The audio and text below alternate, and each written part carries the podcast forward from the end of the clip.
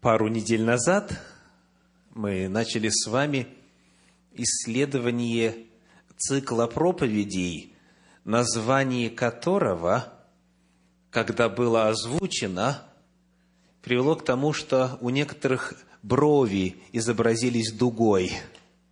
Помните ли вы название этого цикла проповедей? «Как не сойти с ума?» Знак вопроса. Вот и сейчас у некоторых поплыли. Как не сойти с ума? Первая проповедь в этом цикле называлась «Паранойя». И мы выяснили, что это такое на основании медицинских справочников, энциклопедий. А главное, во второй части представили библейский путь спасения от паранойи. Мы выяснили три очень важных библейских совета – которые способны уберечь человека от этого страшного расстройства, когда речь идет о тех видах паранойи, которые проистекают из определенного менталитета, которые являются результатом привычного образа мышления. И вот сегодня мы с вами поднимаем еще одну тему – вторая проповедь в цикле «Как не сойти с ума», и называется она так – «Тревога». Тревога, беспокойство. Об этом сегодня мы будем говорить, открывая Слово Божье. В первую очередь дадим определение этому понятию, что такое тревога. Во-первых, с точки зрения энциклопедического словаря медицинских терминов – там, в этом словаре, есть такое определение. Тревога в психиатрии – это аффект, ожидания какого-либо неприятного события. Тревога – это аффект ожидания какого-то неприятного события. Согласно новому словарю русского языка, тревога – это сильное душевное волнение – беспокойство, смятение, обычно в ожидании опасности, чего-либо неизвестного. В статье, которая появилась в 2001 году в журнале «Наука и жизнь», в статье, озаглавленной «Век тревоги», Евгений Гольцман, автор, сравнивает тревогу и страх – и проводит между ними различие, что помогает нам высветить природу этого состояния человеческой психики.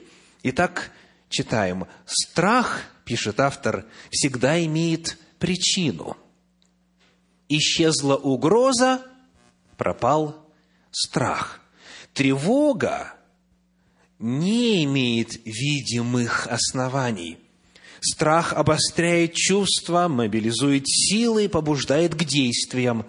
Тревога парализует волю, мучит, угнетает, причиняет душевные и физические страдания, приводит к болезням, а иногда даже к смерти.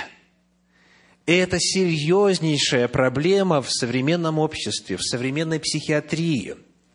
Тревога – беспокойство. Это болезнь, которая приводит к страшным последствиям в области физического здоровья и даже грозит убийством человека, который заражен тревогой. Кто из вас знает, что такое тревога на собственном опыте? Можете поднять руку. Кто из вас знает, что такое тревога на собственном опыте? Как вам кажется, вот эти определения соответствуют действительности? Похоже на то, что вы когда-то испытывали.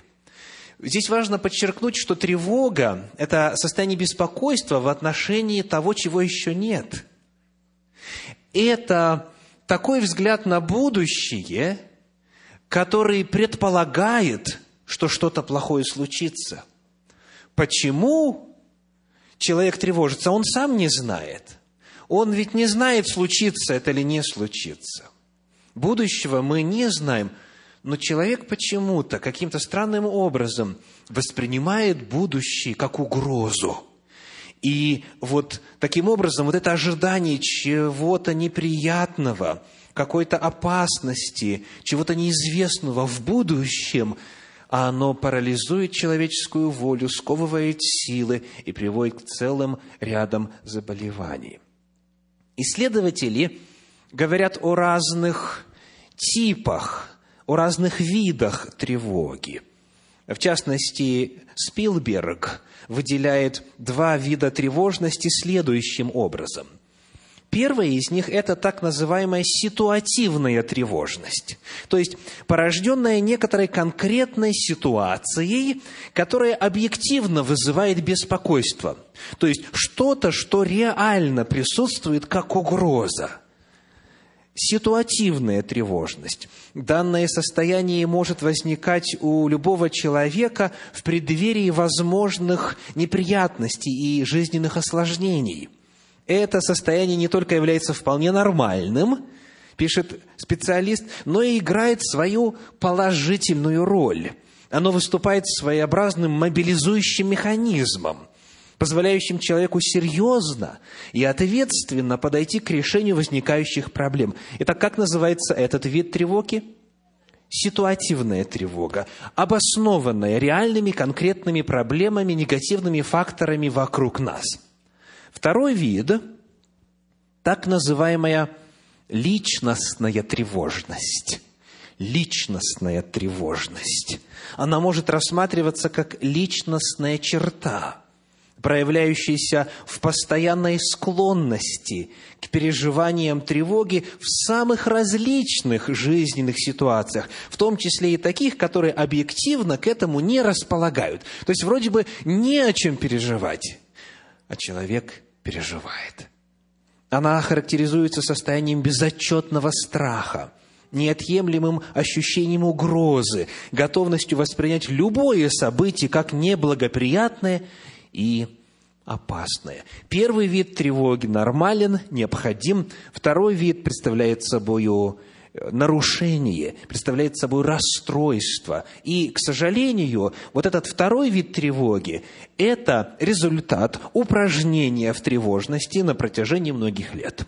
Если человек позволяет своему разуму сосредотачиваться на том страшном, что могло бы случиться – то потом разум его, натренированный вот таким подходом к реальности, любую ситуацию, любую информацию принимает как потенциально опасную.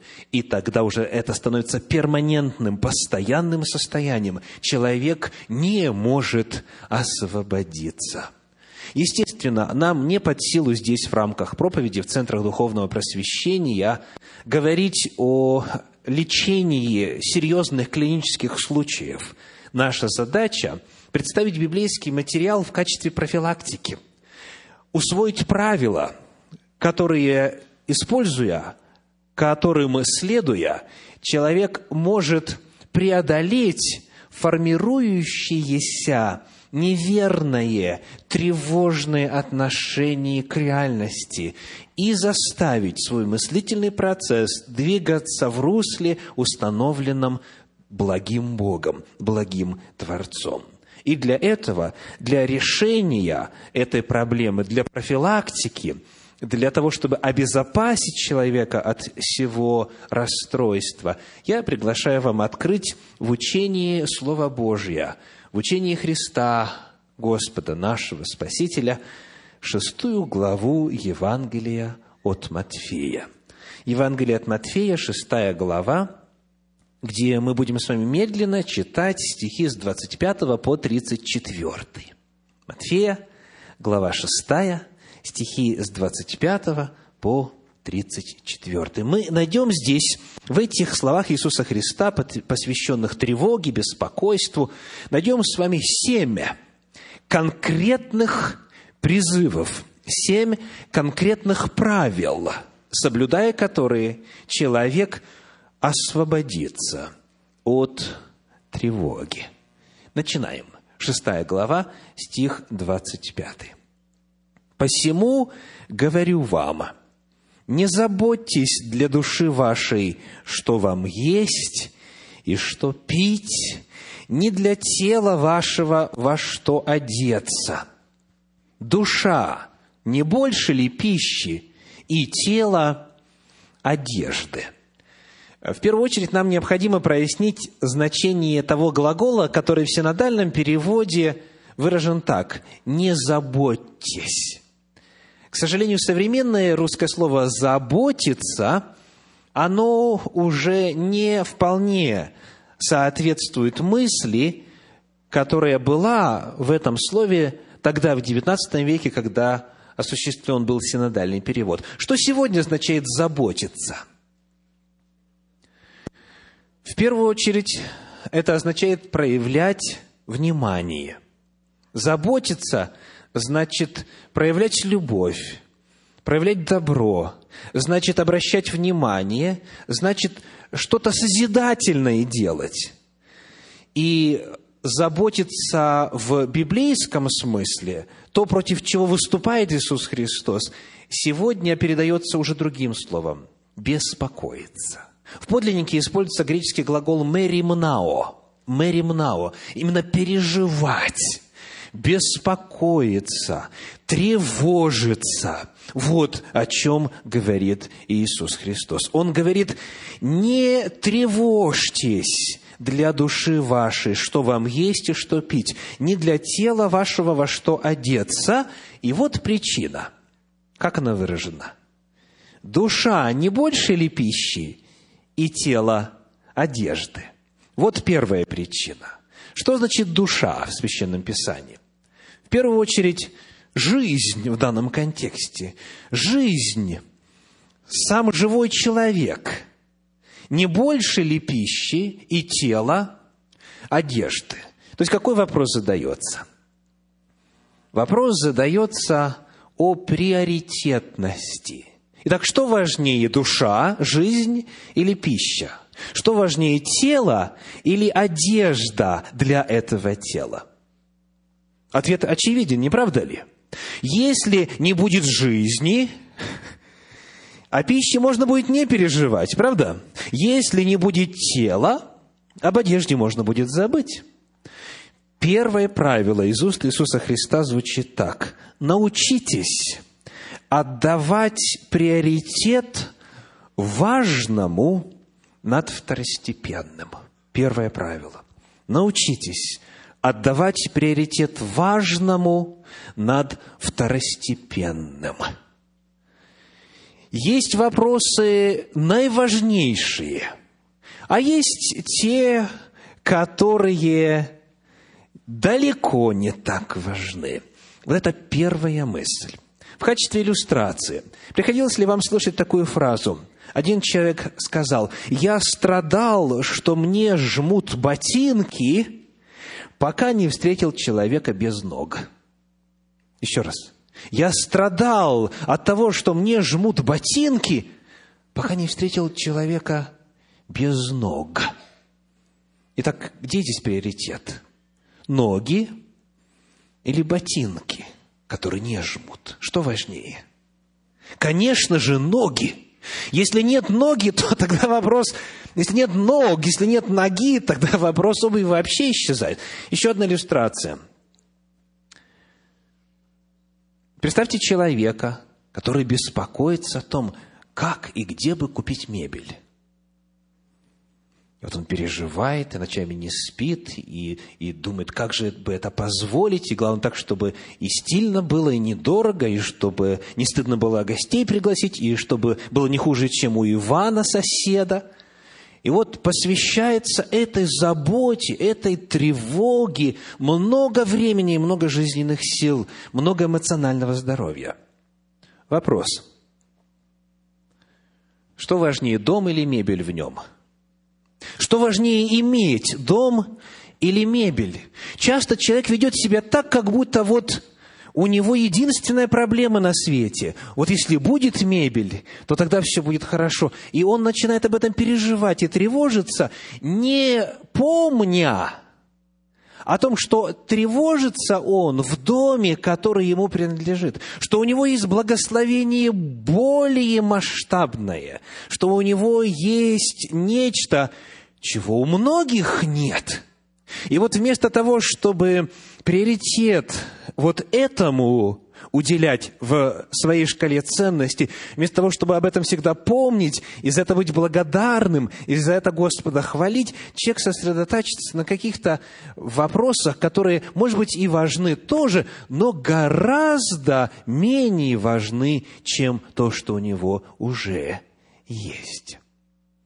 В этом отношении – когда мы пытаемся с вами понять, что будет означать научиться отдавать приоритет важному над второстепенным, я хочу прочитать один отрывочек из второго послания апостола Павла к Коринфянам. Коринфянам 8 глава, вернее, первая глава, стихи с 8 по 10. Первое, второе Коринфянам, второе послание к Коринфянам, первая глава, стихи с 8 по 10. Ибо мы не хотим оставить вас, братья, в неведении о скорби нашей, бывшей с нами в Асии, потому что мы отекчены были чрезмерно и сверх сил, так что не надеялись остаться в живых. Пока делаем паузу. Описываются на самом деле тревожные обстоятельства, правда? Были стеснены, были отекчены чрезмерно, сверх сил, так что смерти смотрели в глаза. И вот дальше описывается, как вот эти обстоятельства оценивались самими апостолами в тот самый момент. Как они воспринимали свое положение. Читаем 9 и 10 стих, сказано, «Но сами в себе имели приговор к смерти». Что будет означать эта фраза? «Сами в себе имели приговор к смерти». Она означает, что мы настроились, подготовились и согласились умереть.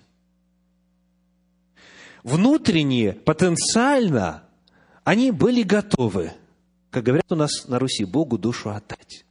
То есть было внутреннее такое решение, была внутренняя такая собранность, была внутренняя готовность. Он говорит, мы сами в себе имели переговор к смерти. И дальше, для того, чтобы надеяться не на самих себя, но на Бога, воскрешающего мертвых – Итак, они уже стали надеяться не на то, что из этой ситуации они смогут благополучно в живых выйти, а на что? На будущее воскресение мертвых. Еще раз. Надеяться они желали не на самих себя, но на Бога, воскрешающего мертвых. Снова делаем паузу в чтении. Человек, который болен смертельной болезнью, например – пребывает в состоянии, объективно вызывающем тревогу. Но вы заметили, что разные люди по-разному переносят рак, скажем, эту страшную болезнь. Одни стойко, с оптимизмом, с надеждой, мудро используя каждую минуту жизни для того, чтобы привести в порядок свои взаимоотношения с окружающими, для того, чтобы раздать все долги для того, чтобы попросить прощения у Господа и у ближних, для того, чтобы оставить добрый след, написать послание своим близким, родным, чтобы приготовиться. И вот они, зная, что умрут, пребывают в состоянии собранности, готовности, принимают этот приговор и проводят эти дни плодотворно.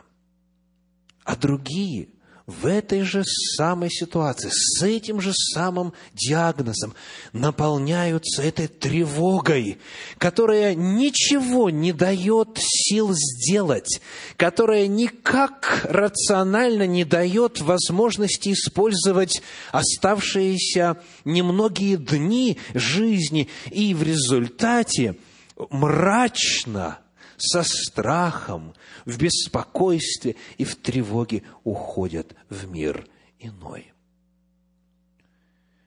Даже когда вот такие обстоятельства, когда смотришь в глаза смерти, приходят в жизнь человека, у каждого из нас есть выбор, на чем сосредотачиваться. что обладает большей значимостью? Тот факт, что я умру, или тот факт, что я воскресну? Как Библия отвечает на этот вопрос? Факт смерти или факт воскресения более значим для верующего человека? Конечно же, факт воскресения, потому что смерть – это удел всех. Рано или поздно, так называемая естественная или неестественная смерть человек умрет, это в любом случае случится, если Господь Иисус Христос не придет раньше. Но есть нечто более важное даже в этой трагичной ситуации. Есть нечто, что может совершенно по-другому дать возможность человеку оценивать происходящее.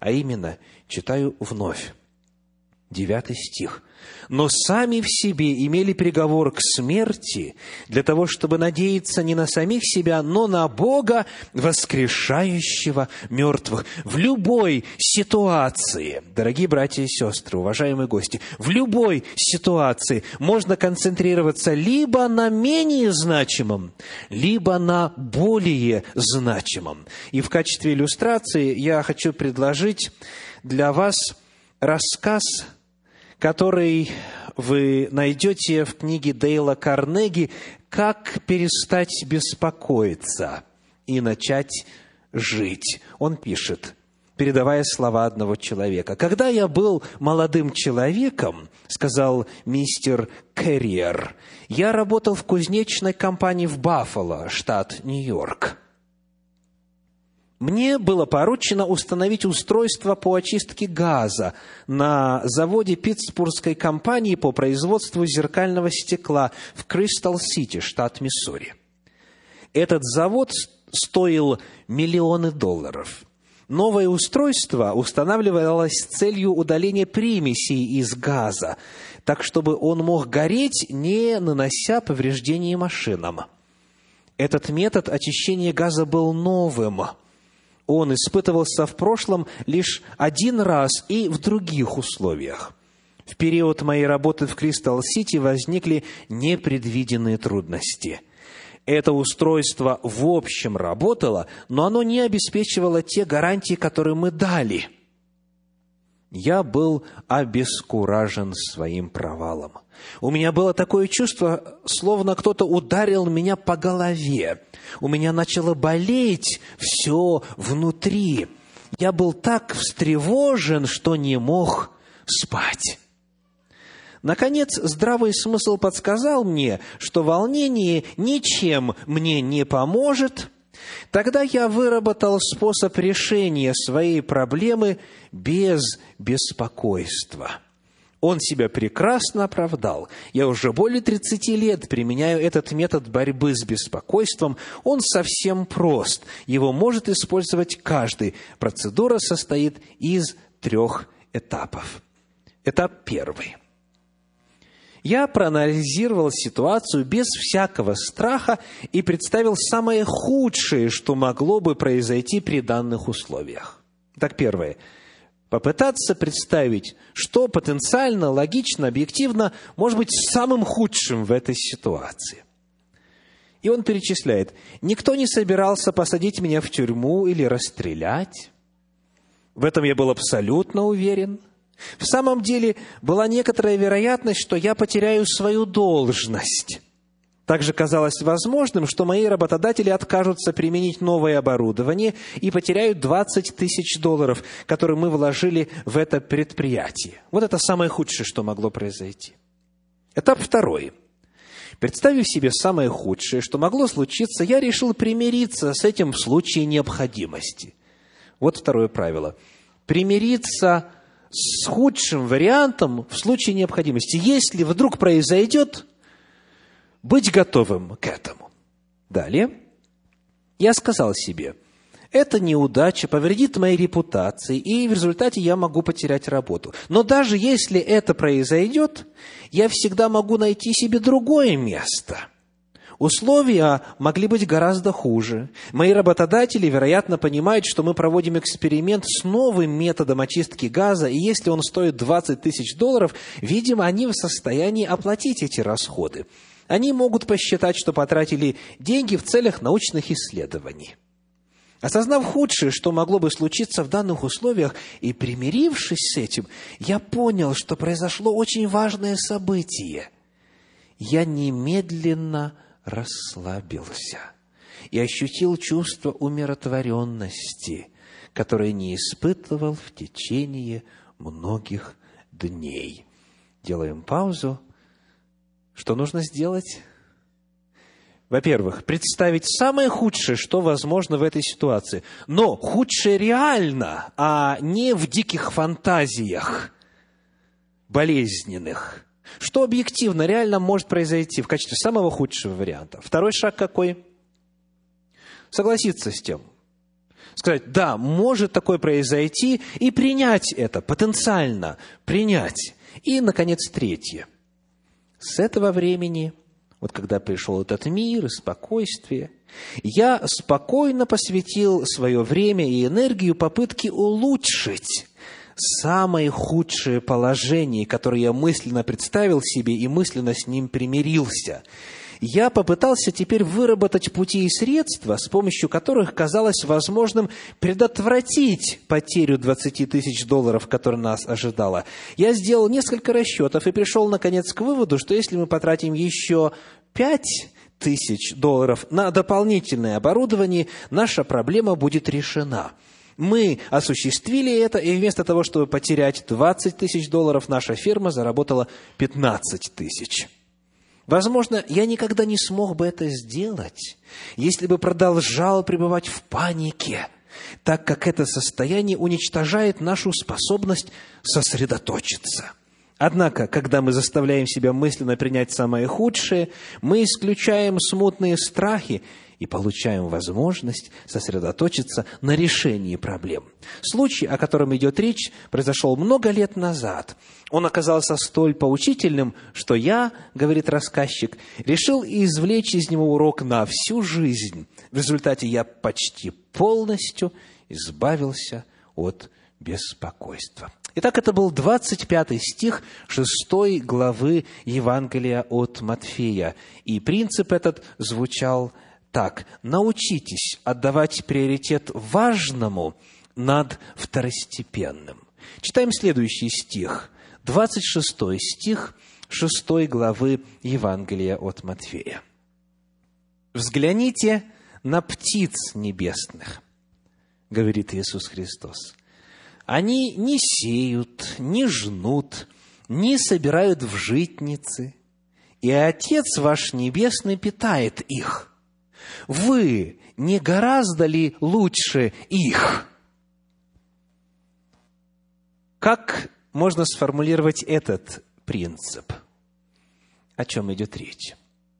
Иисус Христос рисует, как Господь, Творец, ласково и верно заботится о малых созданиях своих.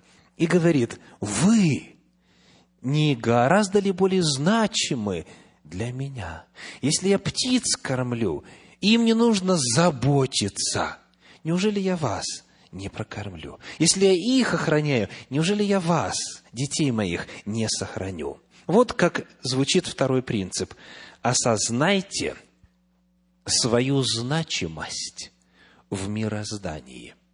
Осознайте свою значимость в Божьем мироздании. Итак, скажите, чего стоит человек? Каков статус человека в Божьем мире? Кто он, человек? Это венец творения. Как еще можно сказать? Это образ и подобие Божье. Это тот кому во владычество была отдана вся земля. Когда мы смотрим на статус человека в Божьем мироздании, мы находим, что он несравним по значимости вот с теми малыми существами, в данном случае с птицами, которых Господь питает, о которых заботится. Давайте прочитаем несколько отрывочков на эту тему. 103-й Псалом, стихи с 24 по 30. В английском переводе это будет 104. 103-й Псалом, стихи с 24 по 30. «Как многочисленны дела Твои, Господи! Все соделал Ты премудро. Земля полна произведений Твоих. Это море великое и пространное, там присмыкающиеся, которым нет числа» животные малые с большими. Там плавают корабли, там этот Левиафан, которого ты сотворил играть в нем. И вот все эти существа, и малые, и большие, сказано дальше, 27 стих, все они от тебя ожидают, чтобы ты дал им пищу их в свое время. Даешь им – принимают. Отверзаешь руку твою – насыщаются благом. Скроешь лицо твое – метутся. Отнимаешь дух их – умирают и в персть свою возвращаются. Пошлешь дух твой, созидаются, и ты обновляешь лицо земли. Бог поддерживает силой своею, жизнью своею, дыханием жизни от себя все им созданное, и малое, и большое. И вот среди всех существ, которые есть, вы, сидящие в этом зале, вы способны понимать речь самые важные. Нету важнее существа на земле, кроме человека. Потому Иисус Христос говорит, взгляните на птиц небесных. Отец ваш небесный питает их, вы не гораздо ли лучше? Вы не гораздо ли более ценны?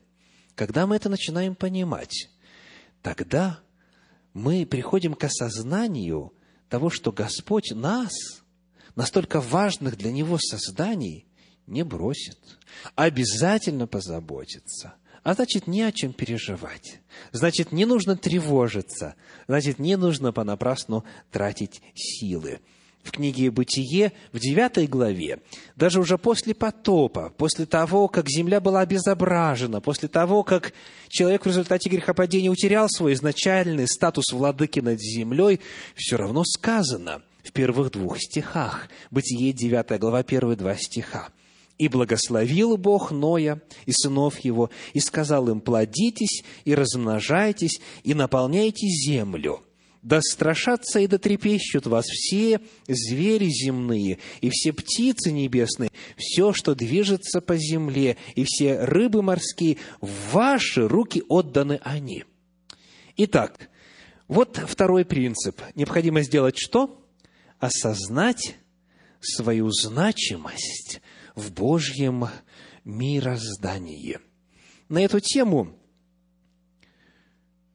Равин Симеон эпохи служения Иисуса Христа говорил, в жизни своей не довелось мне видеть оленя, сушащего инжир – или льва, носящего тяжести, или лису, торгующую различными товарами, а все они насыщены, без всяких тревог и волнений.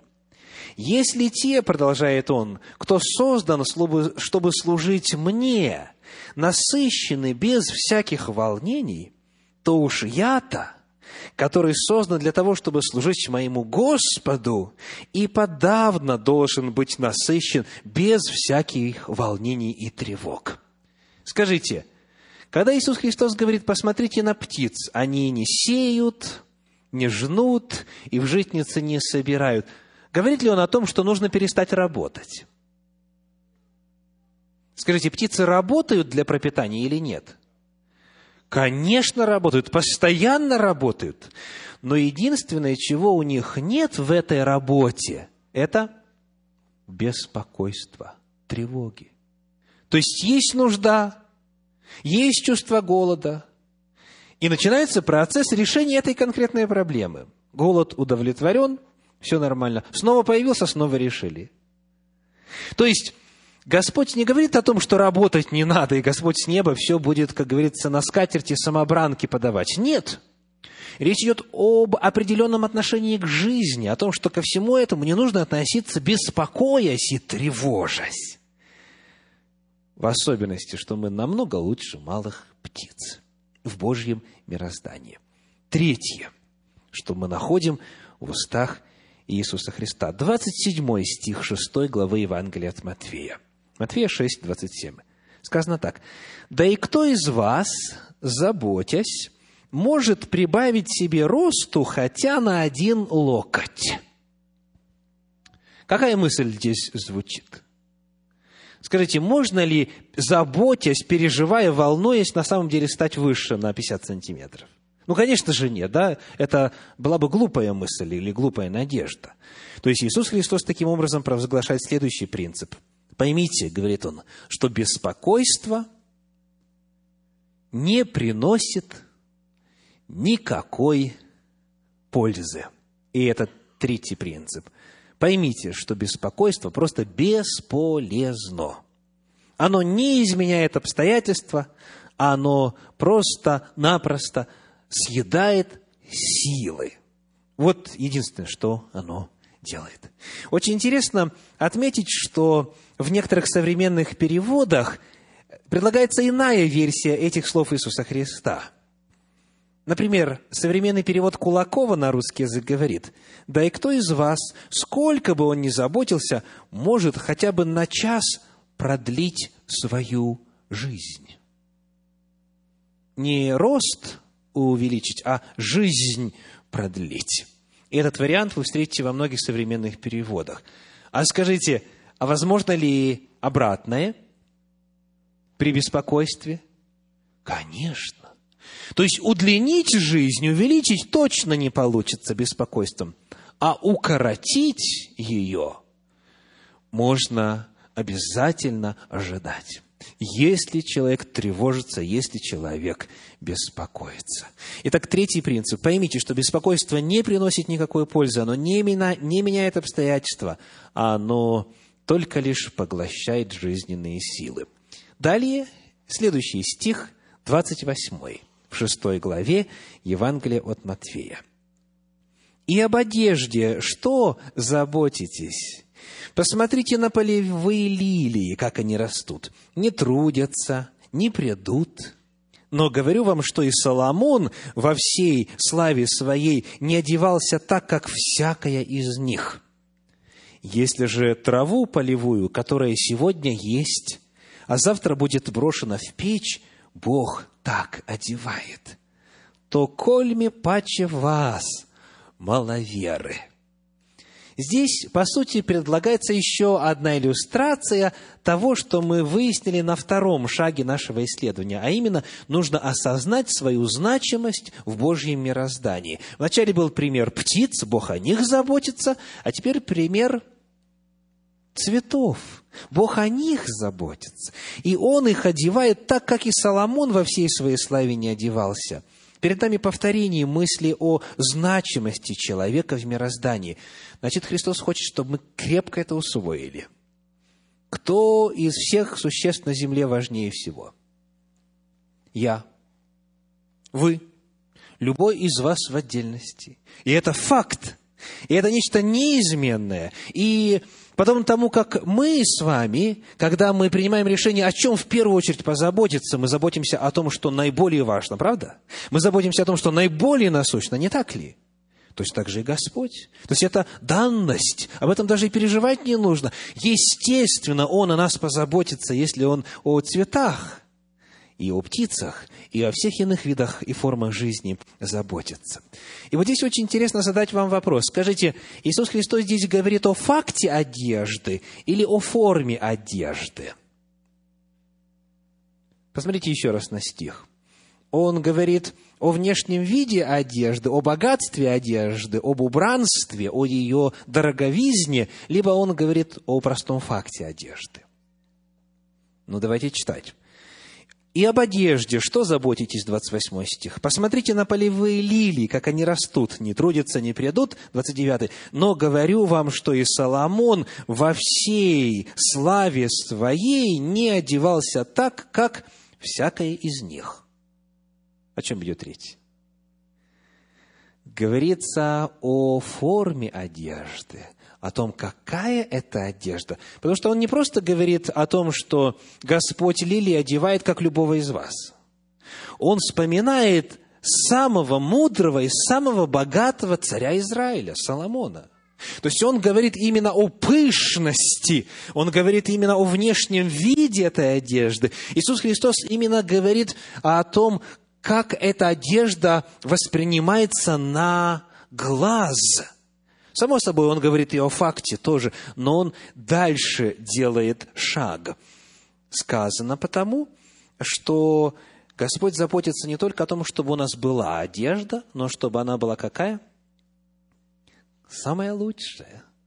Он заботится о том, чтобы мы красиво, со вкусом, соразмерно одевались, гармонично одевались, точно так же, как Он одевает цветы полевые. Потому и это, оказывается, Господь по милости Своей обеспечивает. В первом послании Петра, в пятой главе, седьмой стих провозглашает следующий призыв. 1 Петра 5, 7. «Все заботы ваши возложите на Него, ибо Он печется о вас. Все заботы, все переживания, все тревоги, все волнения возложите на Него. Он печется о вас. И о вас Он печется намного больше, чем о всех других формах жизни на земле. Можете ли вы принять эти слова Иисуса Христа – эти слова, которые мы только что прочли в первом послании Петра, в пятой главе, в седьмом стихе, можете ли вы их признать своими? Можете ли вы в местоимении «вас» вместить себя? Давайте попробуем. Как это должно прозвучать, чтобы оно было изъявлением вашего мировоззрения, вашей уверенности, вашей надежды? Как этот стих должен прозвучать, чтобы это было рассказом о вашем отклике веры на Божье обетование. Я думаю, форма должна быть такой. Это исповедание веры. Все заботы свои я возлагаю на Него, ибо Он печется о мне. Правильно звучит? Давайте еще раз я это повторю, и потом мы произнесем вместе. Только приглашаю делать тех, кто в это на самом деле верит, и кто сейчас принимает решение возложить такие заботы, переживания, тревоги на Господа, который о каждом из вас заботится. Еще раз. Все заботы свои я возлагаю на Него, ибо Он печется о мне. Это была репетиция, теперь торжественно, громко приглашаю вас вот сделать это исповедание веры и верою возложить то, что вас, возможно, сегодня, прямо сейчас тревожит, возложить на Господа, который о вас печется. Готовы? Все заботы свои я возлагаю на Него, ибо Он печется о мне. Аминь. Аллилуйя. Идем дальше. Стих 31 из шестой главы Евангелия от Матфея, Матфея 6, 31. «Итак, не заботьтесь и не говорите, что нам есть или что пить, или во что одеться, потому что всего этого ищут язычники, и потому что Отец ваш Небесный знает, что вы имеете нужду во всем этом». Здесь еще некоторые причины указаны не беспокоиться. Первое. Сказано, вы отличаетесь от язычников, так?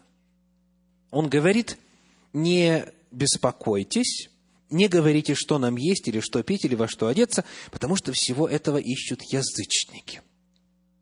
Из того, что вы знаете о языческих божествах, можете ли вы назвать одну очень яркую характеристику всех языческих божеств? Там, естественно, много разных, и у всех своих формы и прочие, и свои функции, но есть одна ярко заметная в язычестве характеристика языческих божеств. Так, вот как они представляются? Я слышу, я слышу, очень верно, это их капризность. Их капризность. То есть, если их не умилостивить, если им не принести дар, если не сделать им пожертвование, что произойдет?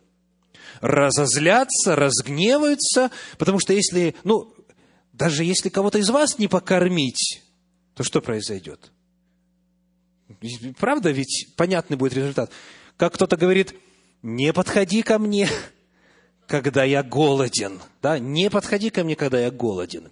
Язычники, проецируя свои чувства на богов своих, точно так же и богов мыслили. Их необходимо задабривать, их необходимо умилостивлять, их необходимо одаривать подарками, чтобы они были благосклонны.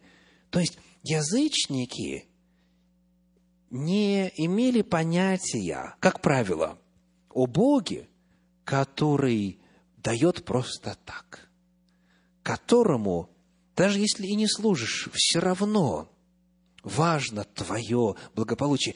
Они не знали Бога, который посылает дождь и на праведных, и на неправедных. Они не имели опыта взаимоотношения с тем, который любит и тех, кто верит в Него, и тех, кто борется против Него. И потому Иисус Христос говорит – не уподобляйтесь язычникам. Вот это наш тезис очередной. Не уподобляйтесь язычникам. Знайте, что ваш Бог зовется как? Отец. Ваш Бог зовется Отец. Я читаю еще раз – потому что всего этого ищут язычники, 32 стих, и потому что Отец ваш Небесный знает, что вы имеете нужду во всем этом. Язычник всегда в трепете, так как не уверен в настроении своего Бога. А человек верующий, знающий истинного Бога, всегда уверен, что Бог его любит, и что он – дитя Божье. И потому Помните, что вы дети царя царей. Помните, что Бог наш – это Отец наш. И подобно тому, как говорит Иисус Христос в Евангелии от Луки в 11 главе, в стихах 11 и 12, Луки, 11 глава, стихи 11 и 12. «Какой из вас отец, когда сын попросит у него хлеба, подаст ему камень?» Или когда попросит рыбы, подаст ему змею вместо рыбы.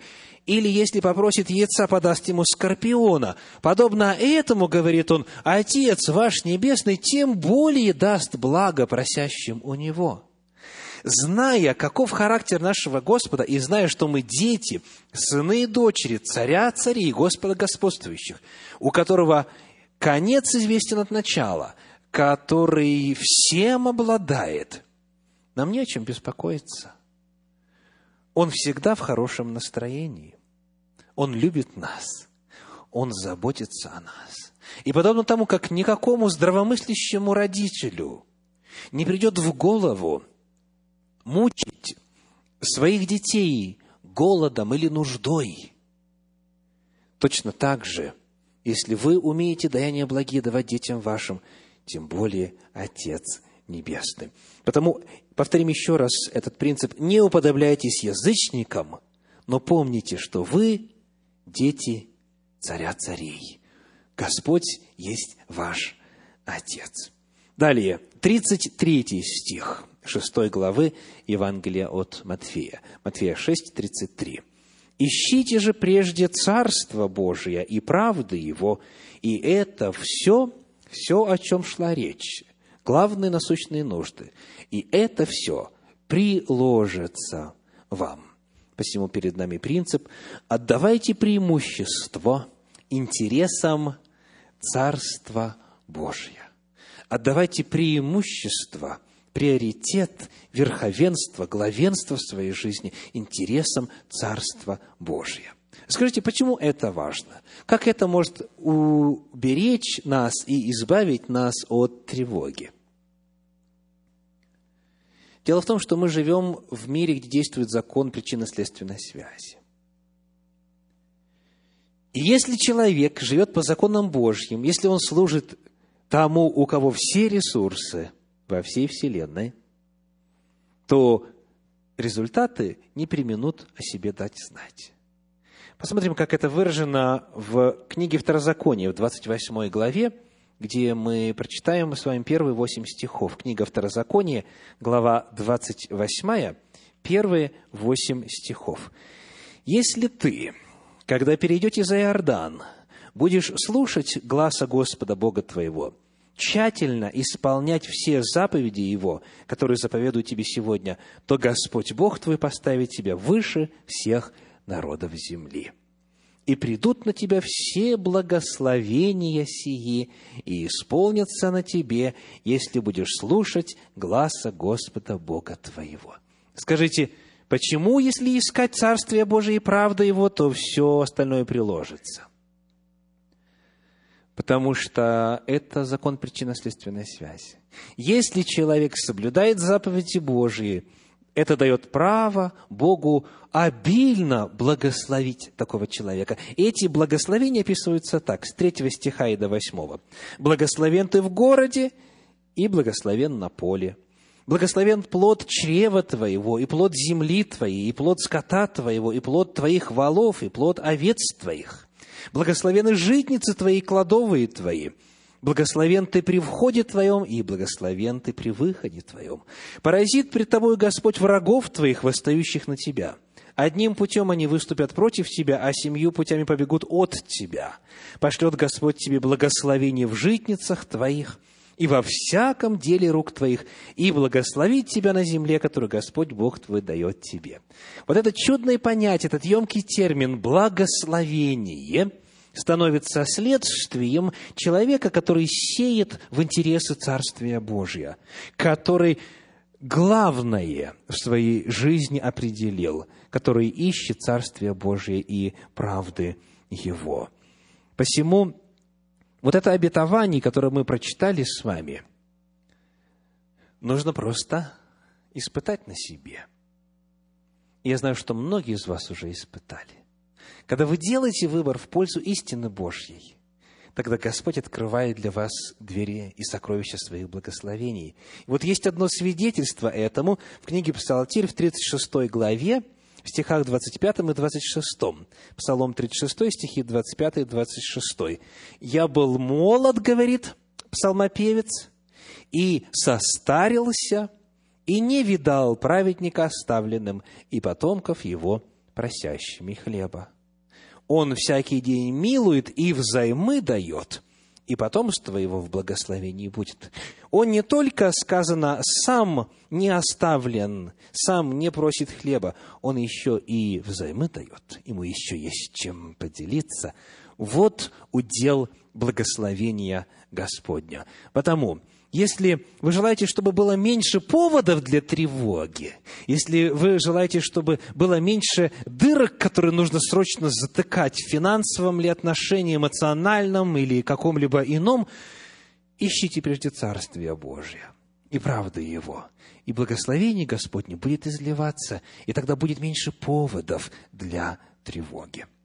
Ну и читаем, наконец, 34 стих – последний, седьмой, очень важный элемент речи Иисуса Христа о том, как избавиться от тревоги.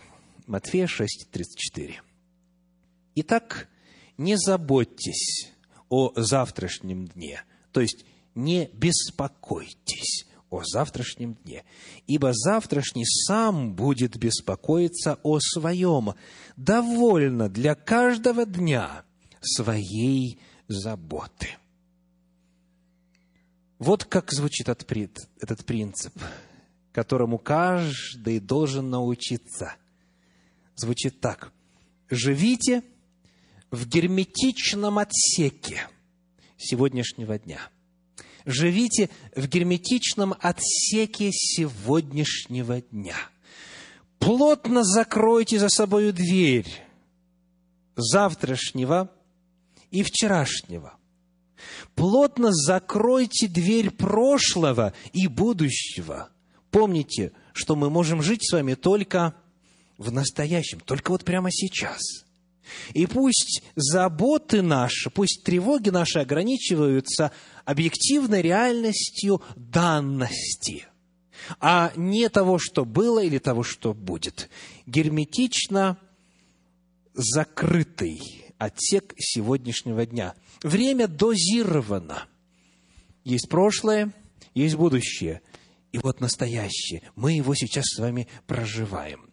Хочу в качестве иллюстрации привести рассказ человека, европейца по имени Тед Бенгермино. Он рассказывает, «Я был настолько расстроен и измучен, что потерял 34 фунта в весе.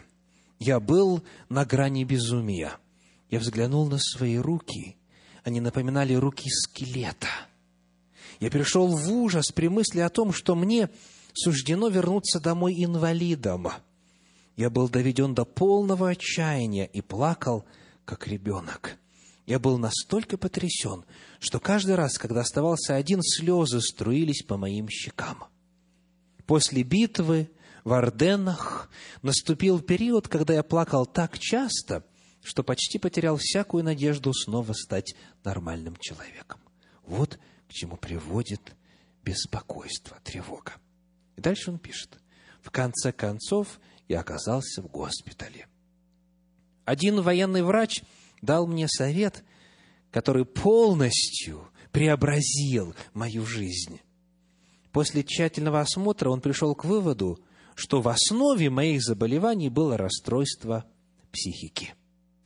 «Тед», — сказал он, — «я хочу, чтобы ты смотрел на свою жизнь, как на песочные часы. Ты знаешь, что тысячи песчинок находятся в верхней части песочных часов, и все они медленно и регулярно проходят через узкую перемычку посередине.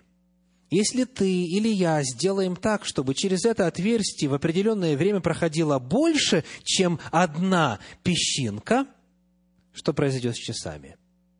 Испортятся. Часы испортятся ты, я и все остальные люди похожи на эти песочные часы. Когда мы утром встаем, возникают сотни дел, которые мы должны выполнить в этот день.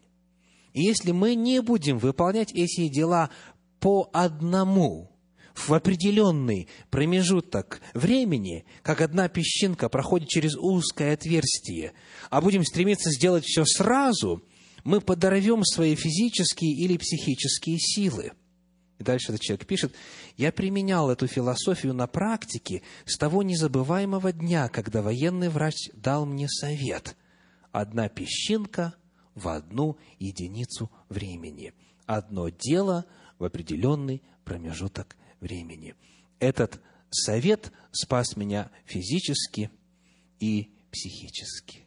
Нет прошлого, нет будущего есть только настоящий. И в этот момент времени есть смысл и реально беспокоиться и переживать только о том, что можно сделать прямо сейчас. И тогда на все хватит сил. Тогда человек плодотворно, энергично работает над решением появляющихся вопросов, и тогда количество причин для тревоги уменьшается, человек работает с полной силой, и в конечном итоге число тревог увеличивается или уменьшается, в конечном итоге исчезает совсем. Потому что не остается времени для переживания о том, что уже прошло или что еще будет, чего еще нет. Потому что человек сосредотачивается на сегодняшнем дне. Повторим, что сказал Иисус Христос. Не беспокойтесь о завтрашнем дне. Потому что завтрашний день сам будет беспокоиться о своем. Довольно для каждого дня своей заботы. Вот слова Господа нашего. В качестве иллюстрации стихотворение, короткое четверостишье известного автора-поэта по имени Омар Хаям. «Не оплакивай смертный вчерашних потерь, дел сегодняшних завтрашней меркой не мерь, ни былой, ни грядущей минуте не верь. Верь минуте текущей. Будь счастлив теперь. Правда здорово звучит? В унисон словам Иисуса Христа. Не оплакивай смертный вчерашних потерь. Дел сегодняшних завтрашней меркой не мерь, ни былой, ни грядущей минуте не верь, верь минуте текущей. Будь счастлив теперь. Вот они, семь советов в учении Иисуса Христа о том, как преодолеть тревогу, как преодолеть беспокойство. Повторим. Первое, кто запомнил? Первое. Научитесь отдавать приоритет важному над второстепенным. Второе. Осознайте свою значимость в Божьем мироздании. Вы очень важны для Господа. Третье. Поймите, что беспокойство не приносит никакой пользы, не изменяет обстоятельства, оно бесполезно. В-четвертых, еще раз повторите для себя мысль о значимости вашего статуса в Божьих очах. Если о лилиях, о цветах он печется, то подавно о вас. Вы дороги для него. В-пятых, не уподобляйтесь язычникам. Помните, что ваш Бог – это ваш Отец, что вы дети царя царей. Это великий статус. Никогда об этом не забывайте. В-шестых, отдавайте преимущество интересам Царствия Божия, и все остальное приложится. Ибо действует закон причинно-следственной связи, и приходит благословение. И, наконец, в-седьмых, живите – в герметичном отсеке сегодняшнего дня. Помните, что время дозировано. Не заботьтесь о прошлом, не заботьтесь о будущем. Решайте вопросы, которые встают сегодня, и спланируйте, что можно сделать сегодня. Направьте на решение этих вопросов свои силы. Не позволяйте ни прошлому, ни будущему лишать вас настоящего. И в завершении призыв. Из книги апостола Павла, послание к филиппийцам, 4 глава, стихи 6 и 7. 4 глава, стихи 6 и 7. «Не заботьтесь ни о чем, но всегда в молитве и прошении с благодарением открывайте же свои желания пред Богом – и мир Божий, который превыше всякого ума, соблюдет сердца ваши и помысления ваши во Христе Иисусе. Аминь.